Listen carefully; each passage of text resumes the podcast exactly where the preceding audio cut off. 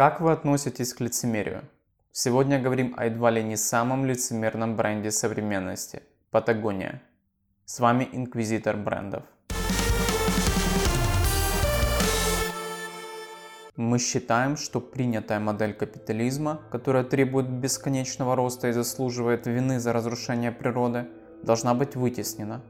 Патагония и ее тысячи сотрудников имеют средства и желание доказать остальному деловому миру – что правильные поступки способствуют хорошему и прибыльному бизнесу. Красивые слова, правда?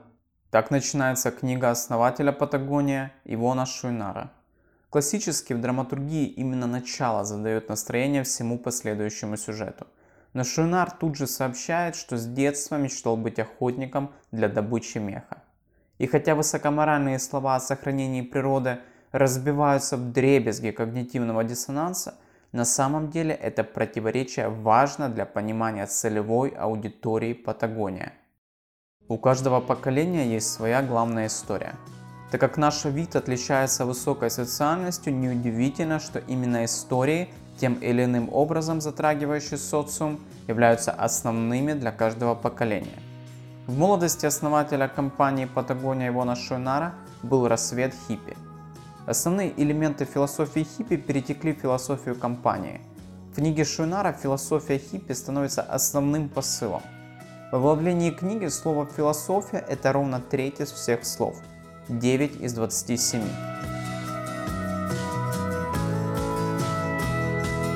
Когда я брался рассматривать бренд Патагония, у меня были другие мысли о теме данного выпуска подкаста.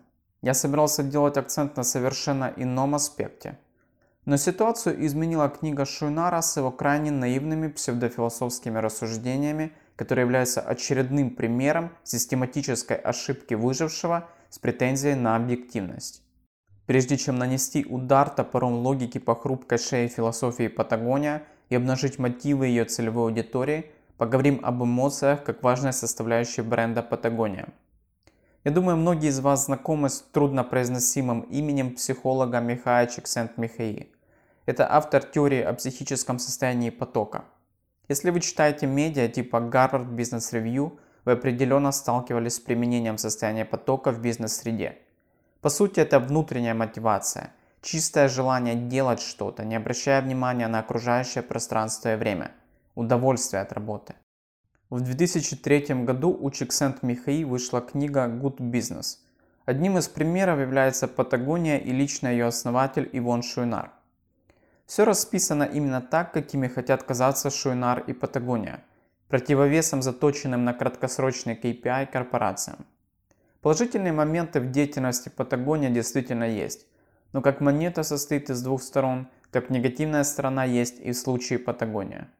И когда в деятельности компании мы обращаем внимание исключительно на положительные стороны, мы подыгрываем систематической ошибке выжившего, концентрируясь вовсе не на ключевых аспектах выживания.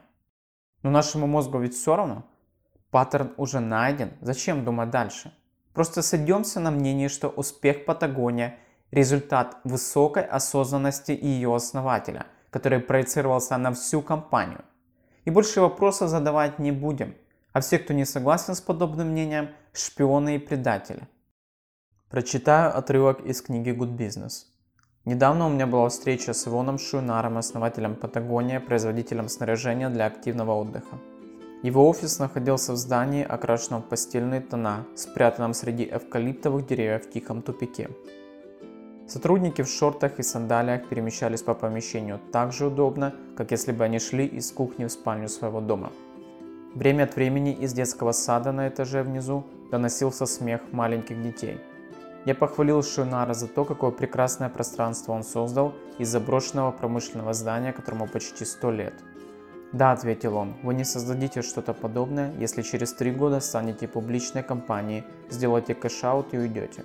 Поэтому мы действительно стараемся действовать так, будто эта компания будет здесь через 100 лет». Да, это отрывок из книги уважаемого психолога, а не сценарий к миксу Портландии и Кремниевой долины. Но пока я достаю воображаемый топор, даю время покинуть экзекуцию лояльным потребителям бренда Patagonia.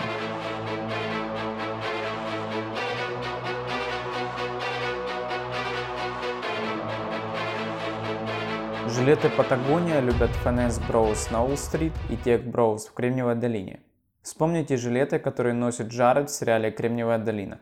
Особой крутостью считаются, или может быть лучше сказать считались, флисовые жилеты Патагония с нанесенным брендом компании, сотрудники которой их носят. В декабре 2018 года Патагония изменила миссию компании. Мы в бизнесе, чтобы спасти нашу планету. Со схожим позиционированием компания существует все свои полвека, поэтому особого внимания этому заявлению никто не придал. Тогда маркетологи Патагония решили пойти по пути Nike, поэтому в апреле 2019 года они проявили позицию, дистанцировавшись от аудитории, которая не разделяет моральную идентичность бренда – Корпоративные продажи теперь возможны только для сертифицированных Big Corporations, то есть, цитирую, бизнесов, отвечающих самым высоким стандартам проверенных социальных и экологических показателей, публичной прозрачности и юридической ответственности за баланс прибыли и целей. Звучит красиво, но реальность, как часто бывает, менее привлекательна. Со старыми B2B клиентами Патагония разрывать отношения не собирается – нас спросили, изменили мы нашу политику в отношении групповых продаж и оставляем ли мы братишек на морозе. Братишки, их сестры, матери и отцы не должны замерзнуть. Решила отшутиться директор по коммуникациям компании в комментарии The New York Times. То есть речь идет исключительно о новых клиентах. Патагония это вовсе не Nike, которая берет острый социально-политический вопрос и тычет в лицо тем, кто не согласен с этой позицией. Я считаю позиция Nike предельно честная и объективная, пусть и вопросы они рассматривают субъективно. То, что делает Патагония, это создание моральной лицензии для потребителя, формирующего бессознательную самопрезентацию борца за окружающую среду, но предпочитающего отделаться малыми жертвами. Ну, то есть можно выбрать псевдоэтический бренд, заплатив в несколько раз дороже, или выступить за альтернативную энергетику, но не разобравшись в вопросе, протестовать против атомной. Что в реальности из этого получается, мы видим на примере Германии, в которой под давлением электората после аварии на АЭС Фукусима-1 отказались от мирного атома, но при этом увеличили потребление газа. Вот такой тип потребителя с претензией на принадлежность к элите общества и есть целевая аудитория псевдоэтических брендов, как Патагония. Мне это напоминает, как в 20 веке происходило формирование индейцам черты бережного отношения к ресурсам. Думаю, вы слышали эти истории, что если индейцы кого-то и убивали, то исключительно по необходимости с большим уважением. Конечно, это все легко опровергается, можно даже не залазить в антропологию, а ограничиться теорией игр. Дилемма заключенного легко объясняет то, что описывал Юваль Харари в «Сапиенс» – повальное истребление представителями нашего вида всего, что попадалось вокруг. Если этого мамонта не убьешь ты, его убьет кто-то другой – но неприятно ведь осознавать столь мощное влияние какой-то там теории игр на наши сверхинтеллектуальные решения. Вот и нужны для таких ситуаций бренды, как Патагония. Для себя я пришел к выводу, что бренд должен стремиться к тому, чтобы быть психоаналитиком потребителя, закрывать какую-то психологическую проблему, например, бессознательный страх смерти, или помогать формировать положительную самопрезентацию – Большинство потребителей даже не понимают, что они являются носителями бессознательных страхов и стремлений. Случайным образом у отдельных брендов получается закрыть одну из этих бессознательных потребностей, совместив с нормальным, аккуратным продуктом. И тогда мы начинаем превозносить Apple, Nike или Patagonia. Что на самом деле происходит? Большой проблемой остается разрыв между намерением и действием человека. Возьмем для примера данные из Ирландии – Исследование 2017 года показало, 35% респондентов считают, что именно они ответственны за борьбу с изменением климата. Это даже немного больше, чем ответ об ответственности со стороны бизнеса и промышленности.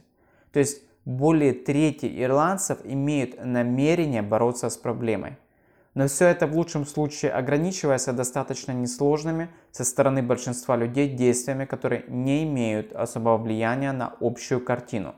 Как вид мы постоянно притворяемся в своей склонности к групповому отбору. Большинству из нас хочется верить, что мы ставим интересы группы выше собственных. Сейчас это как раз проявляется в виде фейковой озабоченности к экологическим проблемам, изменению климата и тому подобному. Но несмотря на реальность и серьезность последствий подобных проблем, Люди в большинстве своем используют схожие паттерны поведения, как мы увидели на примере ирландского исследования. То есть ограничиваются малыми жертвами, которые в первую очередь направлены на приобретение моральной лицензии. Вот я покупаю продукцию Патагония, и угрызения совести уменьшаются. Но суть в том, что мы следуем правилам группы только пока нам это выгодно. Тому же стоит человеку сказать, что его не устраивают правила этой группы, его подвергнут астракизму. При этом какими бы правила ни были. Это может быть не только псевдоосознанное потребление, но и другие элементы, создающие моральную идентичность группы. Патриотизм, принадлежность к религии, боление за футбольный клуб и многое другое. Это не значит, что это плохо, но как не может большинство людей, провозглашающих принадлежность к религии, следовать всем ее правилам, так и целевая аудитория бренда Патагония застряла на своем пути к настоящему осознанному потреблению – как от религии отделяются секты, так и от осознанного потребления отделяются бренды наподобие Патагония. Вердикт инквизитора брендов. Патагония. В индульгенции отказано. Дорогой слушатель, если не хочешь оказаться в такой же ситуации, как Патагония, выписываю тебе личную рекомендацию подписаться на мой канал в Телеграме. Латиницей, нейромаркетинг.ру или находи ссылку в описании а я понесся разыскивать следующих еретиков.